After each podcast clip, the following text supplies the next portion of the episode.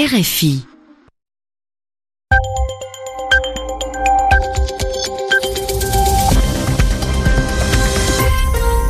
Vous écoutez RFI, les 22h ici à Paris, 20h en temps universel.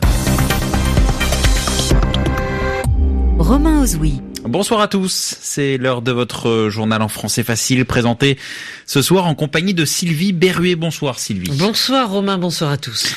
À la une de l'actualité ce soir, Donald Trump qui annonce qu'il rencontrera Kim Jong-un, comme cela a été prévu, le 12 juin prochain à Singapour.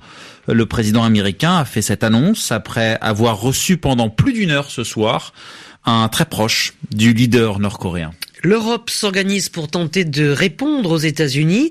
La guerre commerciale est en marche après la décision de Washington de taxer lourdement l'acier, l'aluminium importé des pays européens, mais également du Canada et du Mexique. Et puis le nouveau gouvernement italien officiellement en fonction, il est dirigé par Giuseppe Conte, encore inconnu il y a 15 jours, la nouvelle équipe qui inquiète fortement Bruxelles.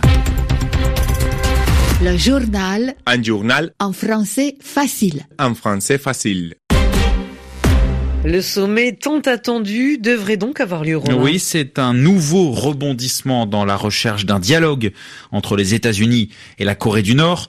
Ce vendredi, le président américain Donald Trump a reçu pendant plus d'une heure un très proche de Kim Jong-un. Et c'est après cet entretien qu'il a annoncé qu'il rencontrerait le leader nord-coréen le 12 juin prochain à Singapour, comme cela était initialement prévu. Je vous propose d'écouter Donald Trump. Nous allons nous rencontrer le 12 juin à Singapour. Cela s'est très bien passé et je pense que cela va être tout un processus. Je n'ai jamais dit que tout serait résolu en une rencontre, mais nous établissons un lien et je pense que c'est très positif. Je sais qu'ils veulent dénucléariser, ils veulent développer leur pays et cela va se produire, je n'en ai aucun doute. Le Japon est impliqué, la Corée du Sud est très impliquée. On voit beaucoup de choses positives, y compris de la part de la Chine. On se verra donc le 12 juin à Singapour, ce sera le début et je pense qu'il y aura de très bons résultats à la fin, pas à l'issue du premier sommet, on verra ce qu'on verra. Ils veulent cette rencontre, nous pensons que c'est important et je pense que nous ferions une grosse erreur de ne pas y aller.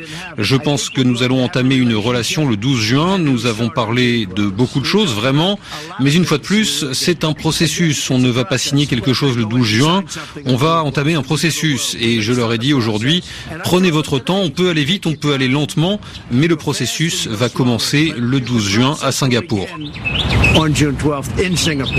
Voilà, Donald Trump, donc ce soir à la Maison Blanche. Et puis, autre déclaration du président américain, cette fois concernant l'économie. Il affirme qu'il envisage de mettre en place deux accords séparés avec le Canada et le Mexique, alors qu'actuellement, il existe l'accord de libre-échange ALENA, qui lie les trois pays, mais cet accord ne satisfait pas Donald Trump. Les États-Unis qui sont au cœur de ce que l'on appelle la bataille de l'acier. Bataille déclenchée il y a 24 heures par Washington qui a décidé d'imposer de lourdes taxes sur l'acier et l'aluminium en provenance des pays de l'Union européenne, du Canada et du Mexique. Tous ces pays préparent leur riposte. Ainsi, l'Union européenne a déposé plainte devant l'Organisation mondiale du commerce. Mais la guerre de l'acier n'est peut-être qu'une première étape pour Washington. Les Européens et l'Allemagne en tête craignent désormais que le président américain s'en prenne au secteur de l'automobile. Correspondance à Berlin de Nathalie Versieux. En s'attaquant à l'automobile allemande, Donald Trump touche un air particulièrement sensible pour l'économie du pays. 800 000 emplois dépendent directement de l'automobile en Allemagne, fleuron et fierté nationale. L'an passé, BMW, Mercedes, Porsche, Audi et Volkswagen ont vendu 1,35 million de véhicules légers aux États-Unis, dont 800 000 produits sur place dans des usines américaines, aujourd'hui menacées ce qui explique la pression des sénateurs américains des régions concernées sur le gouvernement fédéral. Les exportations en provenance d'Allemagne sont en regard bien plus modeste avec quelques 500 000 véhicules l'an passé, 10% de moins qu'en 2016 à cause du scandale des moteurs diesel truqués. L'instauration d'une taxe supplémentaire de 25% évoquée par Trump dans différents tweets se traduirait pour la voiture haut de gamme allemande par une charge supplémentaire de 4,5 milliards d'euros et sans doute la fonte des bénéfices des entreprises concernées.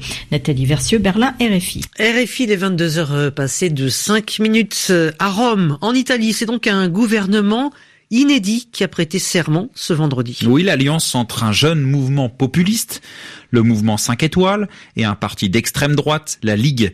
Cette alliance, donc, qui donne naissance à un gouvernement populiste, c'est une première dans l'un des pays fondateurs de l'Union européenne. La nouvelle équipe a prêté serment, cela veut dire que désormais elle entre en fonction. C'est donc une équipe qui est composée de 18 ministres. Il y a seulement 5 femmes. La cérémonie s'est déroulée au palais de la présidence. Anne Lenir est à Rome pour RFI. C'est dans le somptueux salon des fêtes du palais du Quirinal que Giuseppe Conte et ses 18 ministres ont prêté serment devant le chef de l'État, Sergio Mattarella. Tous sont apparus rayonnants de joie, mais aussi très émus. À noter la touche originale du ministre de l'Intérieur, Matteo Salvini, qui s'est présenté avec une cravate vert pomme aux couleurs de la Ligue. Et puis, les petits gestes maladroits de son allié 5 étoiles, Luigi Di Maio, en charge du développement économique et du travail. Il ne savait pas trop comment reboutonner son très chic veston gris anthracite.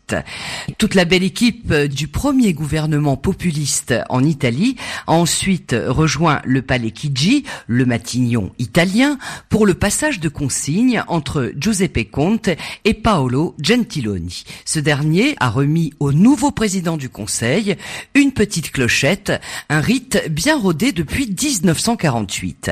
Dernière étape à franchir, le vote de confiance au Parlement mardi.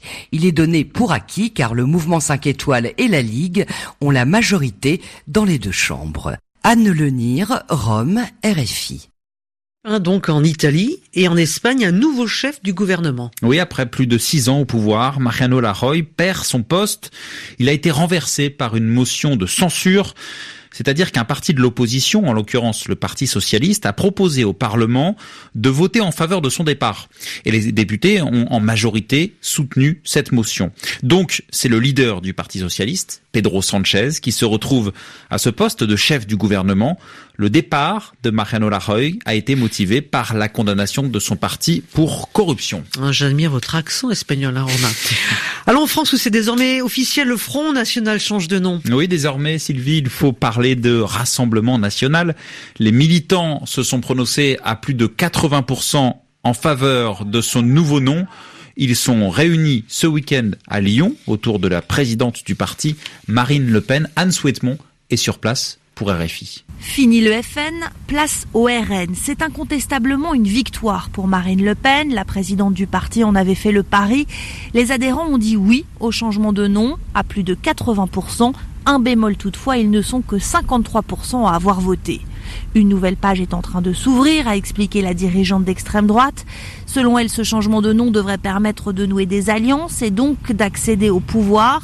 Marine Le Pen a d'ailleurs cité l'exemple italien, celui de la Ligue du Nord, transformée en Ligue tout court, alliée au mouvement 5 étoiles et désormais au gouvernement.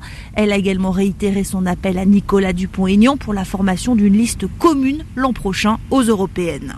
Un nouveau nom, un logo rajeuni, mais attention, il ne s'agit que d'un ravalement de façade. Ce vendredi soir, le programme du FN, devenu RN, reste le même, tout comme l'hostilité envers la presse. Anne Souhaitemont, Lyon, RFI. Dans l'actualité sportive, il y a du football actuellement. L'équipe de France accueille à Nice l'Italie. France-Italie, c'est une affiche historique du football. Mais là, il s'agit d'un match amical à moins de deux semaines du début de la Coupe du Monde. Antoine Grenier, vous suivez la rencontre pour RFI, 2 buts à 1. Pour les Bleus, c'est le début de la seconde période On savait qu'elle serait difficile, cette rencontre face à l'Italie. Et elle l'est, effectivement. Pourtant, les Français s'étaient mis sur les bons rails dès la huitième minute avec une réalisation de Samuel Umtiti. Euh, un coup franc de Antoine Griezmann, un deuxième centre ensuite de Benjamin Pavard sur Kylian Mbappé, sa reprise repoussée par Salvatore Sirigu, l'ancien gardien du Paris Saint-Germain titulaire ce soir. Mais Umtiti veillait et a marqué euh, à bout portant dans le du vide. À la 28e minute, l'équipe de France a bénéficié d'un penalty transformé par Antoine Griezmann, 2-0. Mais les Italiens sont revenus par Mario Balotelli, le Niçois, euh, qui a d'abord frappé un coup franc repoussé par euh, Hugo Lloris et c'est son capitaine Leonardo Bonucci qui a surgi pour euh, marquer le but du 2-1. C'est le score en ce moment même ici à Nice entre la France et l'Italie. Merci.